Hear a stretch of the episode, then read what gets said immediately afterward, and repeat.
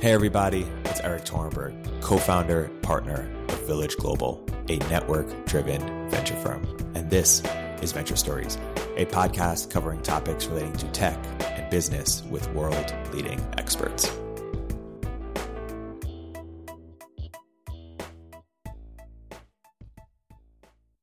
Hey, everybody. Welcome to another episode of Venture Stories by Village Global. I'm here today with two very exciting guests. Welcome to the podcast. Hello. First, uh, Riva, could you introduce yourself a little bit and explain how you got really excited about Glen Weyl's work, uh, liberal radicalism and radical markets? Um, yeah, I have a background in venture capital. I spent the last few years running a, a venture capital fund and through that, I got more interested in economic theory, I suppose, as a whole and politics. A friend recommended me radical markets and I ended up on a big deep dive. So I'm very excited to be here and to talk to Glenn. Awesome. Riva, do you want to, do you want to start us off?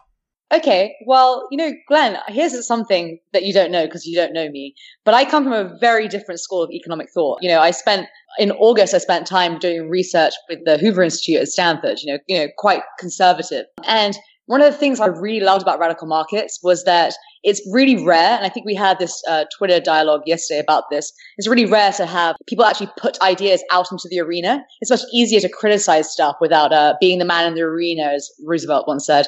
Why do you think it's so rare? Do you think it's always been this way? Well, I think that there was a big loss of courage in our society really over the course of the 60, 70 years following the Second World War, mostly because things were so stable and prosperous and peaceful and so forth that people didn't want to rock the boat. So the courage that early political economists like John Stuart Mill and Karl Marx and Henry George and so forth had really got lost in a much more sort of technocratic, narrow, conservative way of approaching uh, social policy.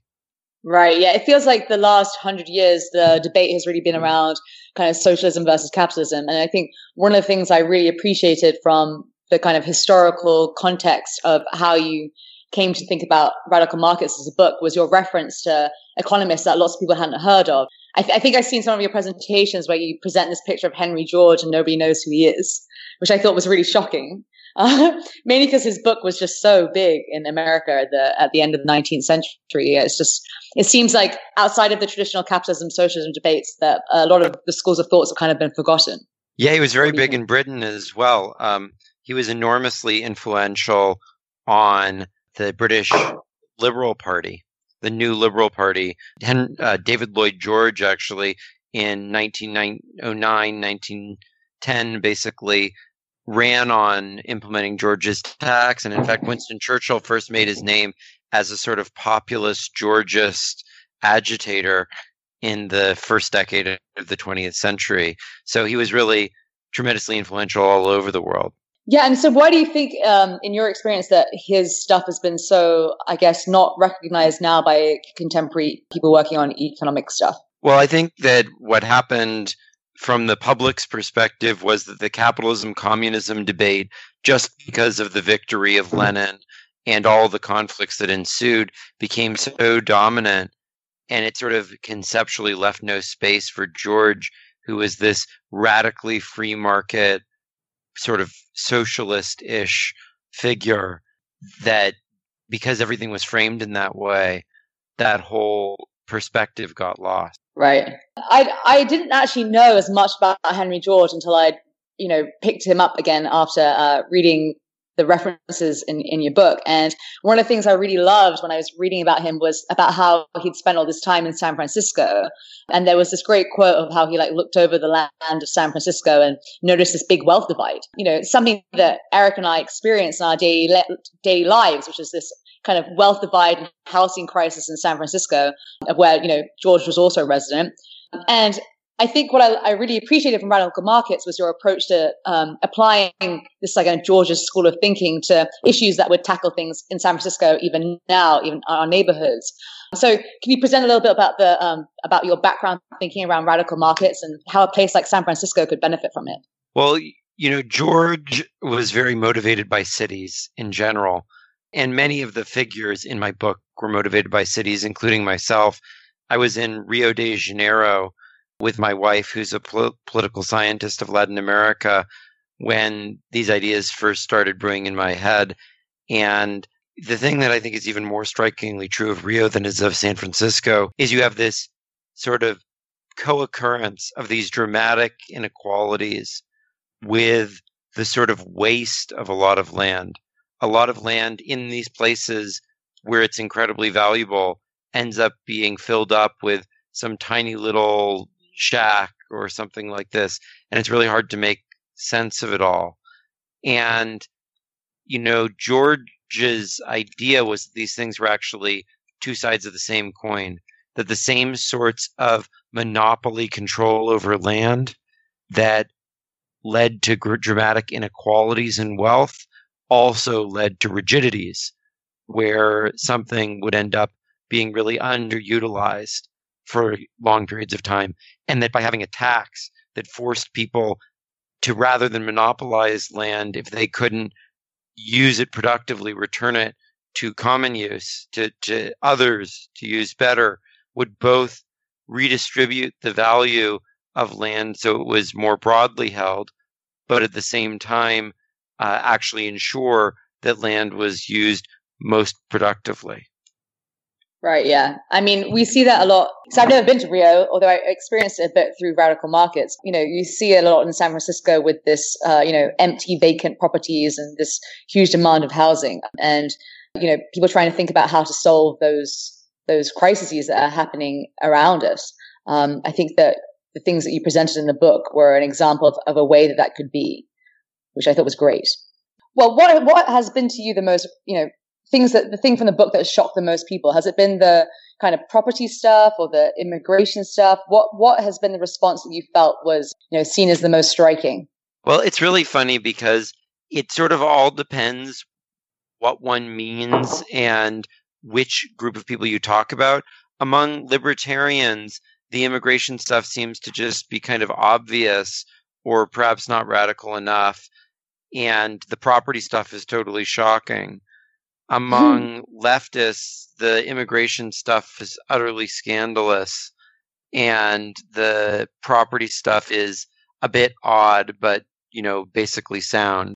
The sort of uniform across the political spectrum combination of both praise and blame for the book has really been fascinating, which is really what in some ways I was going for. You know, you mentioned that we came from different political schools, but you know, I come from so many different political schools. It's hard for you to get away from me that easily because I was a socialist and democratic activist in my elementary and early middle school years. And then I became an Ayn Rand follower and founded a National Teenage Republican organization during high school. And then I've sort of been trying to figure out how it's possible to inhabit both of those ideologies at the same time ever since. So, yeah. So we're not too different. Yeah, exactly. exactly.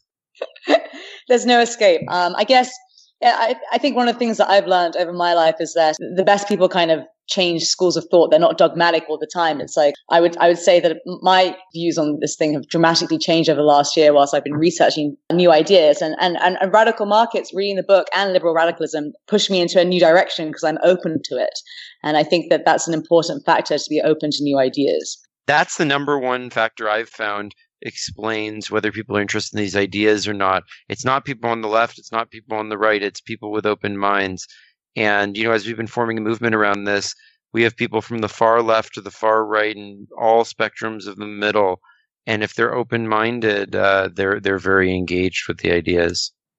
Totally. I mean, I I think people were quite shocked when I was buying copies of Radical Markets and giving it to people because you know it has this socialist ish you know theme to it, and for me, it was just such an amazing example of something that we haven't seen for a long time, like maybe not since Milton Friedman, even, where you have this example of how things could actually be different, as opposed to just a criticism of the current status quo. And uh, yeah, I was just, I was very, very inspired by that. So um, thanks, I suppose. Number one. Well, um, I, I call myself these days a social technologist because I think there's almost no word at present that describes actually trying to find big picture solutions to things. And everyone expects that from technology, but no one expects it in the social sphere. So I, I've sort of adopted that nomenclature. I love that. That's great. That could be part of the new movement, right? Because tech is something that everyone can get behind, but I feel, and maybe you feel the same, that econ generally as an industry is seen as this kind of like academic theory and not very much implemented in terms of ideas and applications into like new ways of doing stuff. And what I thought was really great about radical markets is that not only do you present these ideas, but you spin off these kind of suggestions of how these things could be about, could go about, as well as the limitations. Like you also present the limitations in the book, which I which I really respected. And the paper that you wrote with Vitalik, I mean, how did that come about? And well, and Zoe. Well, the whole relationship with Vitalik has been quite fascinating. I got to know him first when he tweeted out one of my papers that went into the book, and I had no idea who he was when he did it. When I started looking him up, he seemed kind of like a Bond villain to me, you know, like a 24 year old, you know, multi millionaire living in some obscure village in Switzerland. And then I noticed that the one tweet that he'd done got me more Twitter traffic than I'd gotten from my entire history of being on Twitter. So I thought at least I'd send him a copy of my book and get his reaction to it. And he sent me 20 pages of comments, which eventually he condensed into a five page blog post that he put out, which I thought was one of the best, probably the best review that I've gotten of the book in terms of not being positive, but actually taking the ideas seriously, which is much more important and really engaging with them on both the strengths and weaknesses rather than just being, you know, dismissive. And that led us to write something short together and for me to suggest in an offhanded way that we develop one idea that hadn't fully been worked out in the book together. But that ended up becoming this paper, Liberal Radicalism, which actually I, would, I think is probably the single thing I've produced intellectually I'm most proud of. And he you know, as we were going through it, he was particularly excited about the philosophical aspects that I wanted to bring to it. And I had met Zoe, who's trained in philosophy and is now pursuing a PhD in economics. And I thought she would be the perfect person to round that out. And also, it was great because Zoe comes from sort of a very lefty background and was very skeptical of the book in many ways but I really thought this idea sort of answered a lot of the concerns that she had, and that if we could bring her around and really make her think about it that way, that we really would have accomplished something. So it was almost a hurdle, you know, yeah. to have her involved. But she's been a fabulous collaborator, and I really do feel we've managed to synthesize a very broad range of perspectives that way. Totally. I mean, one of the things that I've been, I ended up doing over the last few days, and I, I will admit, it took me a solid two weeks to finish the paper. so I don't know how long it took you to write it. There's a lot of stuff to digest in that, and um, you know, some complex math that is not obvious to the lay, lay person. But I ended up finding Zoe's poetry, which I uh, have been enjoying the last the last few days. So um, you know, behind she's quite talented yeah, behind every econ PhD is a secret skill of creative creativity, which I have massively. Oh, enjoyed. not not not every econ PhD. Behind behind very special people. That's why I'm very lucky to work with her. Yeah, that's definitely true. I hang out with lots of econ PhDs, and they're not writing poetry on their side on, on the side. but uh, yeah, so I mean, in terms of the of the paper, took me two weeks to read it uh, to read it and understand it to some level. How much time did you guys spend in, in, in committing to it, and kind of like after the blog post and you guys discussing this, what were the steps that kind of like how long did it take and, and, and what were the intentions of creating the paper? Well, the, the paper is doing multiple different things in an interwoven and sort of simultaneous way. It's trying to be a very practical proposal. And in fact, we developed it at the invitation of Susan Athey, who's a leading economist at Stanford, and she's having a conference tomorrow and the day after on ways in which you can use markets to um, do philanthropy more effectively.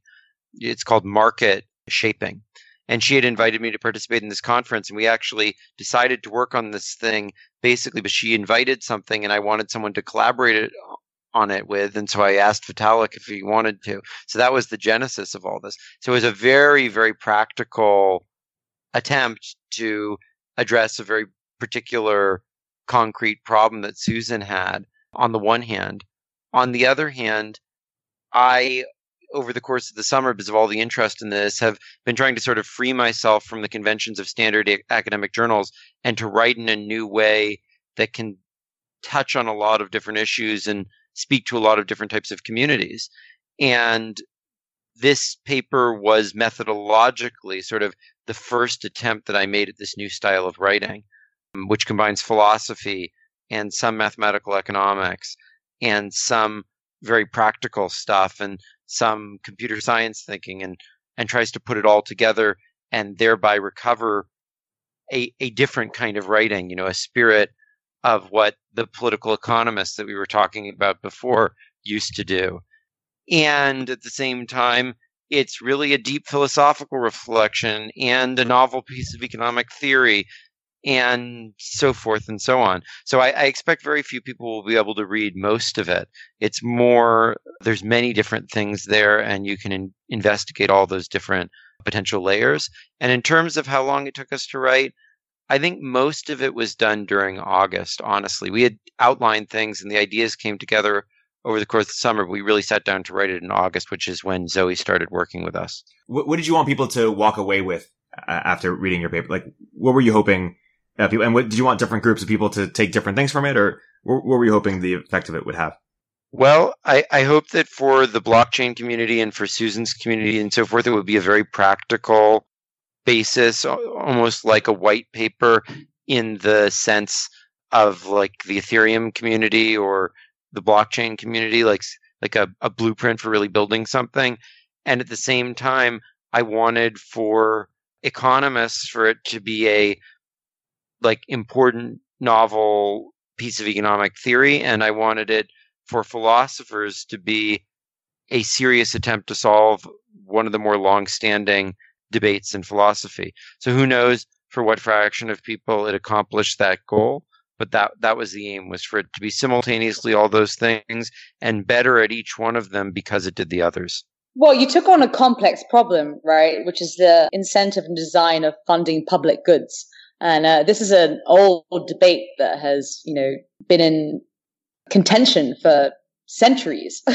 so it was just a, a very contemporary example of people trying to solve that problem in a novel way. And one of the things I also found interesting was that, you know, you reference blockchains and, you know, you co-author this paper with Vitalik, but in some of your other interviews, you're quite skeptical about the, uh, about the blockchain crypto space. Um, can you allude a bit, a bit, a bit about that? I think actually in one point you said that blockchains formalize property claims, but not voting. So you have this kind of uh, non-democratic process to private property. Yeah. Still think that? So yeah, absolutely. And uh, by the way, I think Vitalik has a lot of skepticism about the blockchain as well, despite yeah, no, being one of the great leaders in the space. I, I, think most of the people who aren't skeptical aren't much of Honest. leaders in the space. Yeah. Maybe they're naive, or maybe they're dishonest, but but or some combination thereof.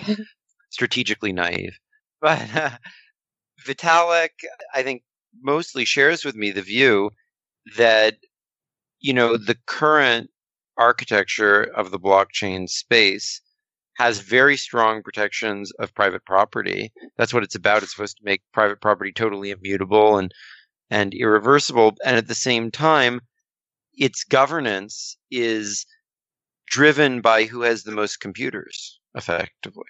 And computers are are wealth. So you basically have a society of absolute private property governed by a plutocracy. And if you think about the distribution of holdings of something like Ether, I would guess it's far more unequal than the distribution of wealth in the United States, which is itself unbelievably unequal. So, to the extent it's going to be an image of a allegedly decentralized society, it doesn't seem to be on a particularly great trajectory, right? So, yeah. I don't think the system is living up to its aspirations. And at the same time, there's been a significant lack of substantive designs of what this world is actually going to look like.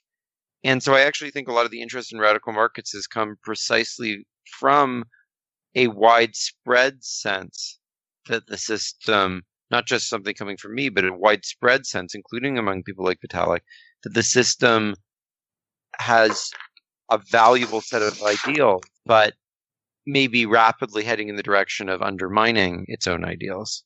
Right. And I think one of the things you allude to in the book and the paper is that one of the values of blockchain technology is this kind of lim- limited space where you can do things like test incentive design and market design even to see what works and what doesn't. It's, it's, you know, little simulated worlds where you can test these ideas out. I've, I've already heard some of the examples that you've given, but what are the, some of the examples that uh, you like of, you know, projects that are incorporating some of the principles of radical markets in, in blockchain technology? Well, there's a very cool import export business uh, called XM Chain that's trying to use the quadratic voting method to select block makers. So that, that's quite an interesting experiment. I think one very cool thing that is being tried is Decentraland is think which is a sort of Ethereum based virtual world, a little bit like Second Life, is trying to create, use the 15% of property that they haven't yet sold off to be a basis for experimentation with these ideas and see whether they actually generate a more dynamic space that could then raise enough revenue to start buying out other places. One thing I just learned about is there's actually a collaborative space sort of accelerator in Bushwick, New York, which hosts lots of blockchain places, that's thinking of governing a physical space that way, which I think is super cool. And perhaps my favorite sorts of ideas within the blockchain world for this, or at least the coolest, is a guy named uh, Simon de la Rouviere, who has has all these crazy, interesting ideas about how to actually use this inside of art. So, for example, there's he has this idea of a million dollar homepage, which is like a collaboratively created website where everyone owns one pixel or a few pixels, but that could be governed under some of these property regimes in order to make for cooler designs. Yeah, it's really cool. I've been following that. Uh, it's it's an awesome application of of your ideas. But yeah, I just I found it really striking. I guess that you know, one of the use cases of blockchain, which of blockchain tech that people hadn't thought about was this kind of experimental breeding ground of incentive design. And uh, I think, if I can remember correctly, some of the examples that you use in the in the paper with Vitalik and Zoe is, you know, um, campaign financing or open source software, and what were the what were the what were the other what were the other well, ones? Well, news media finance is my news media personal yeah. favorite. Okay, so expand more on that. Why is that one the one that you think is the best application of, of, of these ideas? Well, so what liberal radicalism, the, the paper with Vitalik and Zoe is trying to solve is the problem of funding public goods without having to presuppose that it's all going to be done by some particular democratic government somewhere. Because we know that when you have some particular democratic government controlling the media, it can easily undermine democracy or undermine a lot of the values that we're actually trying to achieve through having a free and independent media. So, the, but on the other hand, we we don't believe that just purely private capitalist funding of media is going to succeed we've seen in recent years how difficult it's been for the media to fund high quality investigative journalism, given all the difficulties of getting any return on having a scoop in today's connected world. So the question is, what can you do? How can you do something like funding National Public Radio or ProPublica, but without having just some wealthy individual or government say, this is good news, this is fake news, etc in a way that's deeply undemocratic. So that's what we're trying to solve for. We can't do it through democracy because we'd give too much power to either the majority or to those that we elect. We can't do it through philanthropy because it gives too much power to a philanthropist. So how do we have a decentralized but sort of public provision of those goods. And I, I think news calls out for that more than pretty much any any other area for those reasons. Uh, yeah, I like that, and I think it's a good segue into this is going to be quite shocking. I'm sure it's not the common answer, but my favorite chapter of Radical Markets was chapter four. is that a common? Is, is dismembering the octopus a, a, a, common favorite chapter of the book, or am I like a weirdo? Among, among a, a, a, select set of uh, technocratic geeks, sure you know i feel like it's not the coolest chapter to in terms of radical thought but one of the reasons why i love that book so much and, and kind of going back to your comments about um, about media is that i mean i experienced some of the power of uh, institutional funds by setting up a venture capital fund in San Francisco and, and, seeing the monopoly between startups and industries and limited partners behind funds. And one of the things that you and Eric presented in chapter four, which I loved, was how these groups and these monopolies limit the choices and opportunities of people in their day-to-day lives. And that's relevant to the media too, in terms of the information that they can consume. And often we can only deal with the problems in the aftermath of something bad that's gone, that's happened as a result, like a recession or a financial crisis. And I guess, you know, to me, such a powerful idea from radical markets was this: how do you dismember these these uh, large institutional groups that don't work in our for our advantage? yeah, like why haven't antitrust laws worked here? Like, what can we actually do? Like, what are the next steps? Uh, how do we dismantle the media octopus? The media octopus. That's an interesting one. Well, you know, I think that the problem is that, the, and this is true more broadly in economics, that economics has, despite its radical potential, ended up becoming effectively a fig leaf, you could call it, or a disguise for the interests of a pretty narrow part of society. Antitrust was brought under this economic regime. It used to be much vaguer. It used to be much more about some general notion of corporate power. And economics played a real role in trying to sharpen that and focus it.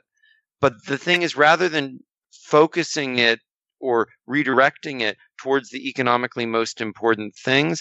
Instead, in practice, it really ended up defending against the defending concentrated uh, corporate interests in practice against people trying to limit their power.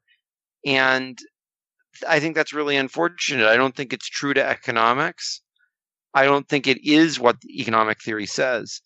I think it's what economic theory is used to rationalize. And as a result, a lot of people on the left or a lot of people who, who are more bold or critical have come to view economics as the problem. But I don't think it's economics that's the problem. I think it's the abuse of economics in defense of status quo power. Right. Yeah. I mean, that kind of makes sense. It's a it's kind of a neutral tool that you can use towards your your own own benefit. I mean, that so for me, chapter four was my favorite chapter. But another chapter that I feel from the interviews I've watched with you that isn't discussed enough is the uh, chapter on automation in the labor market because the widespread assumption is that you know much like 40 years ago at the birth of the modern day computer that artificial intelligence will displace all jobs or at least many jobs. And the argument you present in the book is that we kind of need to turn that idea on its head. That algorithms can't do anything without training data from human training data from humans, and that the humans hold the key to the kingdom. And it's just that until now, we've been handing over these assets without any sort of compensation. And you imagine a world in the book where human data is not only protected, but, you know, potentially unionized. What is stopping us from being able to do that now? And, and what obstacles could you see from preventing it happen in the long run? I think the biggest thing standing in our way is what I would call class consciousness. It's people being aware of the value of their data and how it's being taken from them without compensation. And I think the biggest thing that will change it is if people become aware of how much value they're contributing. And I think that's one reason why I'm actually very happy to talk to some of the big companies, even the ones that I think are part of the problem about this, because I think if they start talking about it, they'll lose control of it. Once people are aware of how much they're adding, even if a company for its strategic advantage is trying to just be the first one to lead on it, pretty soon it will stimulate a whole groundswell of people organizing to protect their interests. And you can imagine perhaps even some sort of corporate virtue signal where someone takes the narrative spin of, hey, we care about your data and these assets you're providing for us. And we're going to be the first company to compensate you and using that as kind of like a opening to the changes that are needed for that. You know, or maybe the other thing is, and I think you presented this idea briefly in the book, you know, if, if there was a company that came along that was able to demonstrate to people how much they were giving away, like some sort of ticker that kind of shows you how much uh, you're producing for these kind of tech giants, and made people aware of it so that they could kind of associate these seemingly free products with the fact that they are producing something. So maybe it's something that a, a startup or a new company could disrupt into the collective consciousness of people that they are producing value every day. What do you think about that? I think that's a great idea. I I think that it's one of many things that will help bring awareness to people. Ultimately, though, I think we're going to need to ha- have organizations that not just make people aware, but help them actually engage in bargaining. And I have a piece coming out with Jaron Lanier, uh, perhaps right when this podcast comes out. I'm not sure when, when it'll come out, but it, will be on uh, Wednesday, the 26th of September, that tries to give a series of principles for how to design organizations that can actually be effective like that. Things we call mediators of individual data or MIDs. Ooh, I'm so excited for that. Yeah. oh, I wish I, I wish I could read that now. Uh, I I might be able to throw it your way, Riva. We'll see. Listen, you... I gotta get paid for these questions somehow. If the one thing exactly, I get is early access exactly. for your data, right? Exactly. I'm giving you my data right now with these questions. I'm showing you my sentiment. Someone is doing NLP and passing my questions to figure out who I am as a person. So I should be, you know, I should get some reward for that. Glen, why is before getting into some of the topics in the paper, why is you've mentioned this in the podcast, but also elsewhere? Why is Jaron one of the or the most interesting thinker uh, you've come across? Well, oddly enough, and I did an interview with Jaron in the magazine Logic recently about this. For all the work that I've done with Jaron on the economy and how much he's affected my views on that area, what I've actually learned the most from Jaron about is about the human sensory experience and honestly human sexuality. So, which is completely crazy because, of course, that has nothing to do with what we work on at all. But someone who can teach you so much about that and who can also change some of my fundamental views about economics, which I've been focused on really since I was 12 years old, is someone who is a uniquely visionary person. I love that you're you're respected as someone who pushes you into a new wave of thinking because I feel that that's not something that a lot of people say. They kind of want people to say they're right in what they think, and you know, I had a view about the economy, and when I read your book and the paper, you fractured my model. And I'm very grateful for that. But I feel that it's not something that, mo- not the traditional way in which respect is passed, unfortunately, especially not in traditional academia. Well, I'll tell you, uh, Jaron and I were just working on this piece together, and we had a conflict over universal basic income. I didn't like the way that he was talking about universal basic income but one thing I found with Jaron is many, many times he will say something, I won't really understand it. I'll think he's wrong, and maybe he's not expressing it quite in my terms. But after a while, I'll come to realize that there's a deep truth to what he's saying. And he's really shifted my views and, and continues to shift my views on a variety of things uh, that way. Yeah, that's awesome. Well, I, you know, product exchange, so the kind of movement that you're on paper, um, I'm hoping that it will bring more people together that have this kind of open view about economics and philosophy and even you know sociology and psychology so that you know if you if your um, beacon which i think the book is is towards open thinkers then this movement, I'm hoping, which I would love to be part of, is something that I was about uh, to say. I'm really hoping to get you involved, Riva. yeah, so I'm hoping that the one thing that you're bringing together is, you know, I don't agree with everything in the book, and but at the same time, I'm aware of the limitations. I, I I see how much I didn't know two years ago and how much I know now, and I, it's a continuing process. But apart from the fact that I'm excited about the social movement in terms of meeting like-minded open thinkers, what are your goals uh, and intentions with this movement? Did you expect that this would be something that would be to spun off just from the book? Well, Milton Friedman, when he wrote Capitalism and Freedom, struggled for many years to get people to really take it seriously, and he really had to start with young people and build up from there. And I sort of expected it was going to be a similar process but there's something maybe about the social media era, maybe about the blockchain that has made it possible for this to happen at a pace I couldn't possibly have imagined. You know, I was touring around, not coming up for air, you know, taking two or three red eyes a week for three months on this book. And then I got about two months of break from that pace. And I thought that I would just take those that time to you know get back to my u- usual life. But it turns out that like billions of dollars of capital had gone into startups around this area. That there were all these activist groups starting. So my life got completely absorbed into trying to even make sense of all of that and then find some way in which to organize it. And about a month ago, that led me to try to form and some sort of a structure around this. And in the time between then, it's come to be the case that I can actually give a call to action to people when they, when I, you know, tweet or when I give these talks.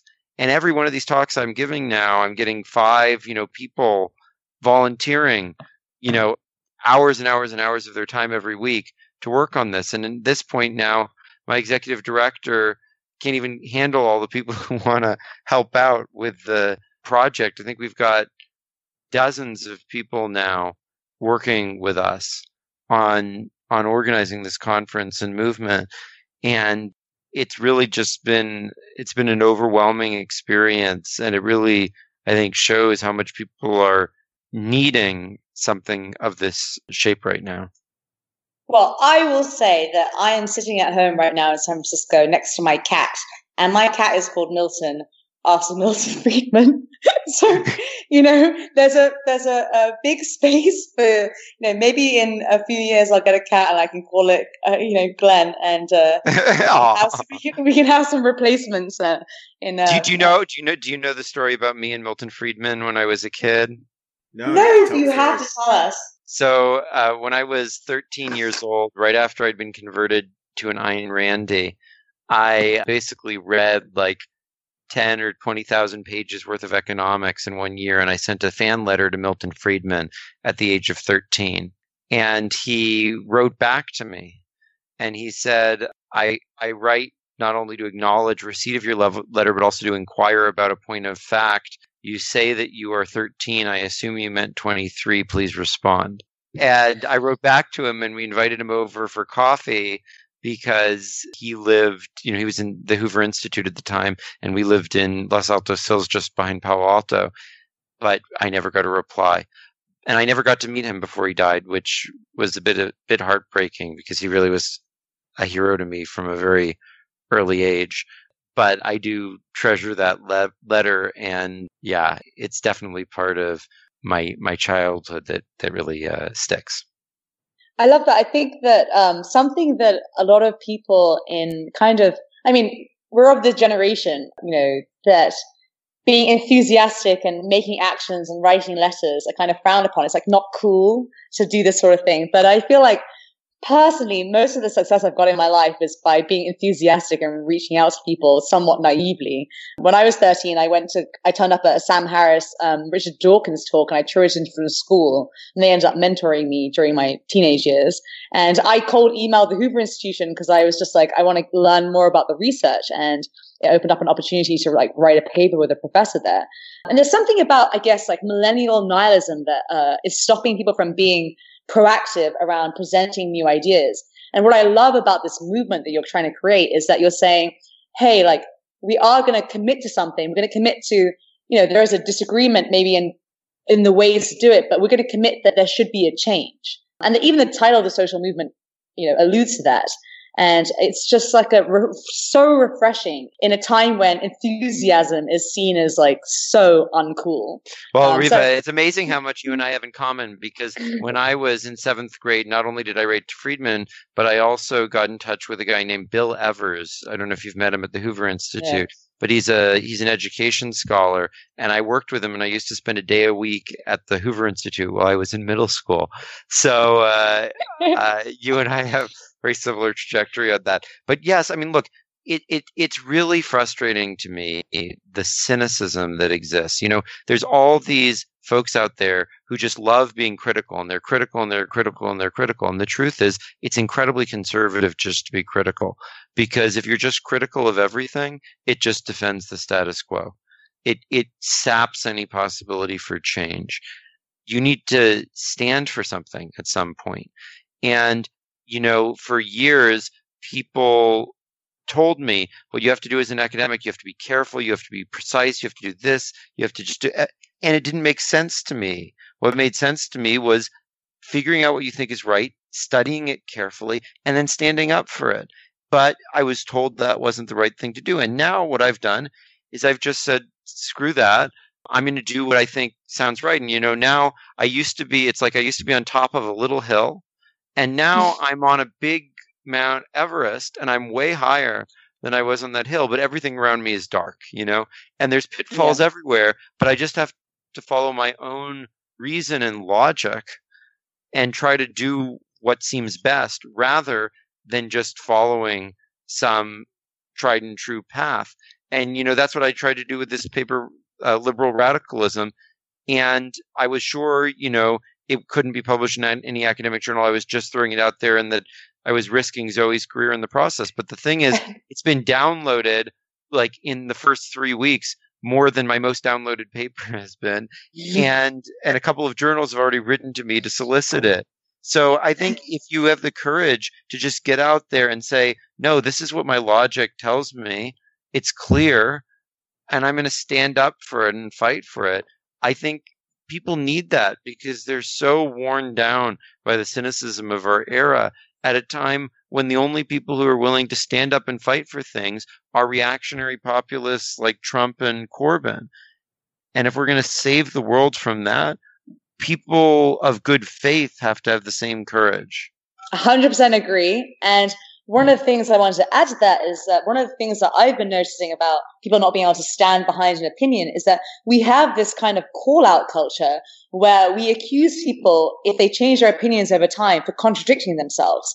So someone can come out like if I'd presented my views on, you know, economic theory a couple of years ago and they've changed to how they are now, people might go back and they do this sometimes. They get my old tweets and they share, they like you know, retweet it and say, well, you know, Riva at one point thought this stuff about Medicaid or Medicare, and now she's contradicting herself. And I think this is a real shame because you want the kind of people in the public arena who can update over time. Like, you know, you're saying, like, I'm going to seek new information, and according to my current levels of justification, I believe that X, and it may change. But the idea is I'm still going to put myself out there to say it because by being a beacon for that idea, you're allowing yourself to kind of receive feedback and update your model as you go along. And I, I feel like it's really rare to, to find people who are willing to do that because of this kind of contradiction attack that gets hurled at people all the time. One person that I don't know if you know, but I think, think would be very simpatico with you is Devon Zuegel. She is also in the Bay Area and she has a great practice along the lines of what you're describing, which is if you go on her website, she has sort of like a statement of her political principles and it has tracked changes on it. because it's been changing over time. So you can actually see the evolution of Devon's views. And I think in some ways she followed a very similar trajectory to you. She came from a very sort of libertarianish place and she's been evolving towards you know what I would call a a, a, ra- a more radical liber- liberal place or something like that. And you can see that on her blog, which is very cool. Yeah, I, I, I think I, I know Devon. I, I think she's amazing. I have seen that, so I, I think that's such a great example of kind of standing behind not only your ideas but the changes that can happen between different ideas. And I think that just an example of showing how people can shift over time will hopefully, you know, give some evidence to other people that they can have changing ideas and still stand behind them with courage. And I'm going to guess that radical exchange as a movement is going to try and catch that example of that kind of like that kind of group of people who are very open to new ideas and willing to kind of play around with how they think about things and be very open to, you know, even things that threaten their current models. So like in terms of building radical exchange as a movement, like what are your next steps? Like what kind of people are you trying to get involved in? If someone's listening to this podcast and wants to get involved, what can they do? So we have four tracks to the movement. One is ideas and research, which you know is is things like this paper that we're writing, but also you know history and a mil- million million other things. So all the fields that you described, and that's led by a historian at Georgetown, who's a perfect example of the breadth of this movement, but she comes from sort of a leftist anarchist tradition. And then we were also trying to get artists and communicators, journalists, etc., involved. And leading that is a wonderful woman named Jennifer Lyn Morone, who's done really cool work about data slavery and actually incorporated herself and auctions her data online as a way of highlighting the, the current oppression of our data system. We have for the entrepreneurship and technology track, which is the third one, Mamie Reingold, who's the chair of this year's DevCon, the Ethereum conference. And finally, we have an activism and government track led by Mark Lutter, who's the head of the Center for Innovative Governance, which is the biggest charter city uh, movement, basically.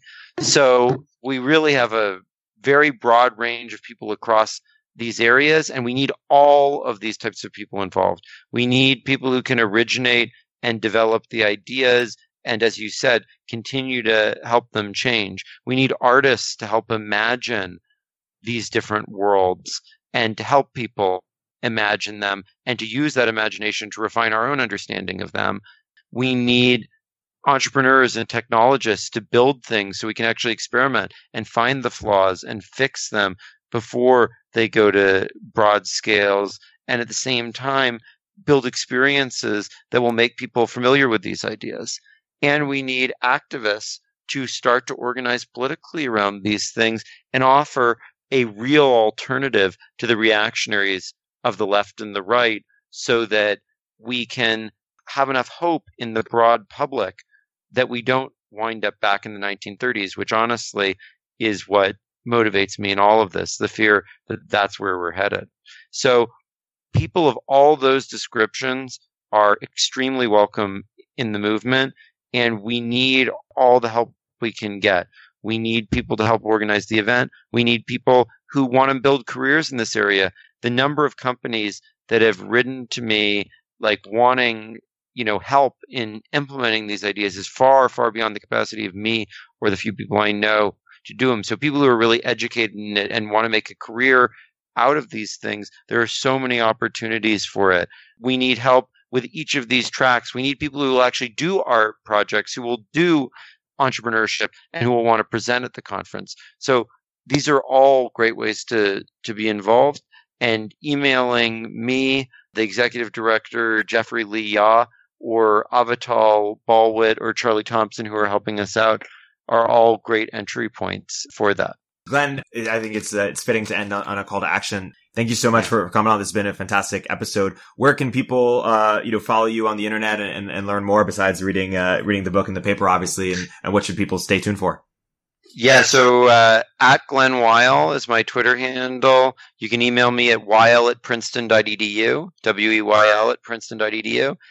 And stay tuned on Twitter for many new papers. I've got papers that will be coming out. This one with Jaron will be coming out very shortly. I've got a paper about matching markets coming out very soon. Vitalik and I are working on a new paper that we're sort of tentatively calling the te- teach them to fish rather than give them a fish paper where we're going to try to describe like methodologically how we come up with these ideas rather than just like presenting them and there will be many other papers like that. I've got a paper that I'm particularly excited about that I'm working on with Kadeem Noray about cultural capital taxation.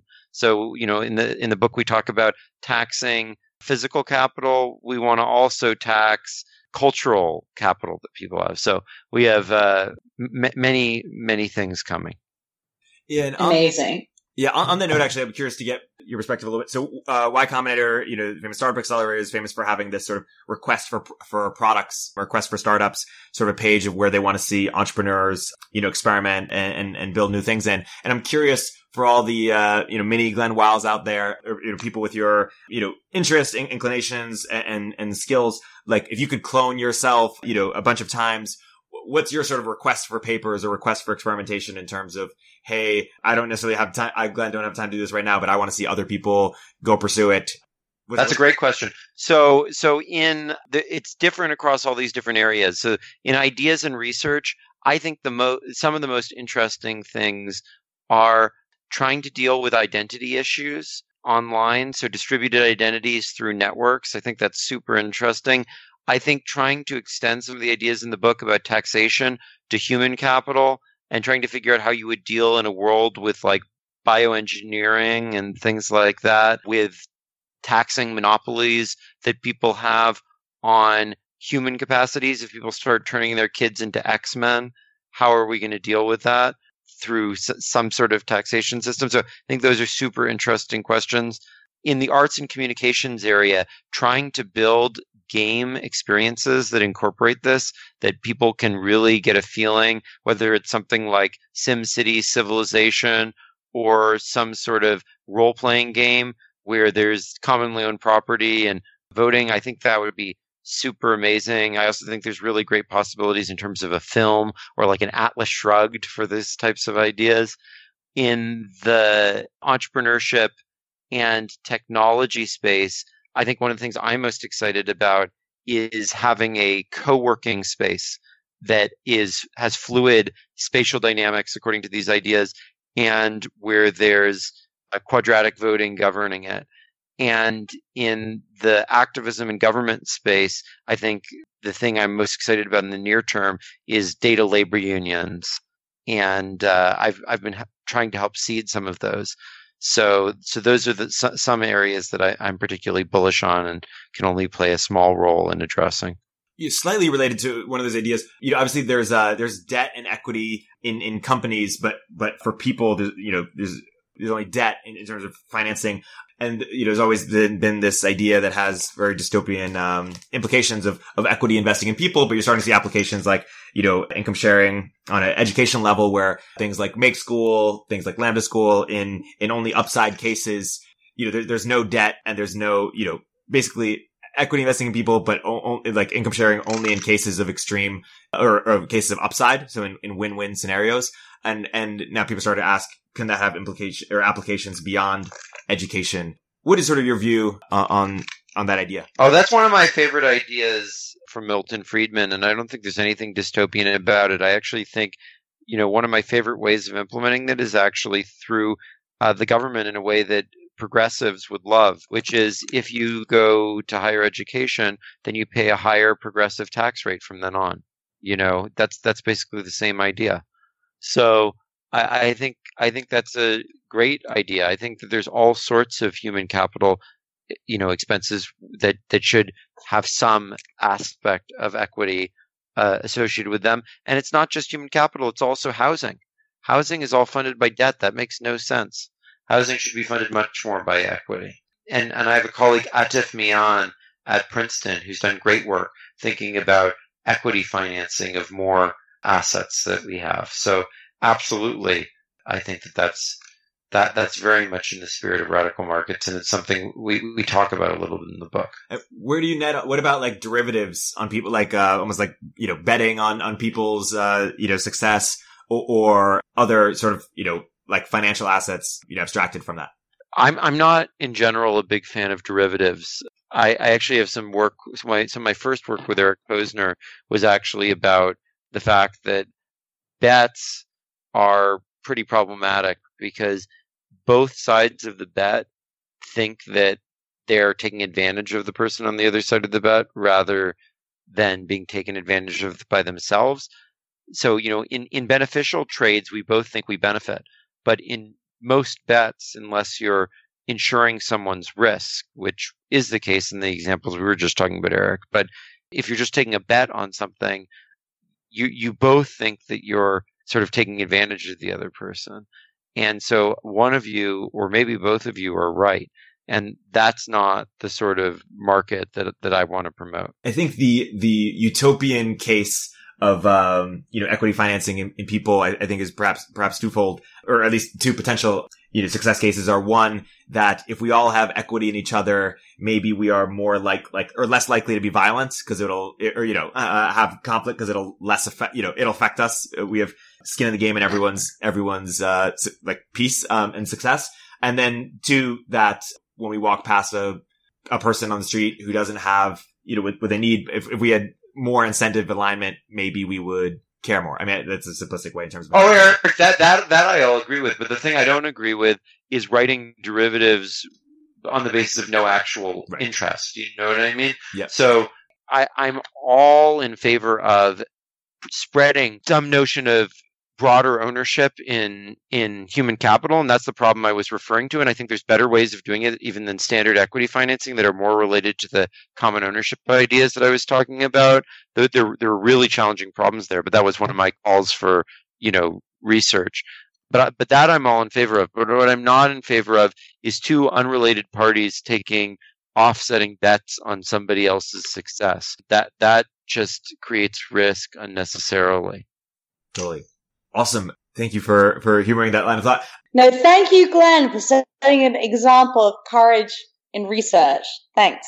Thank, thank you both. This was, this was really fun conversation. Yeah. Thank you so much.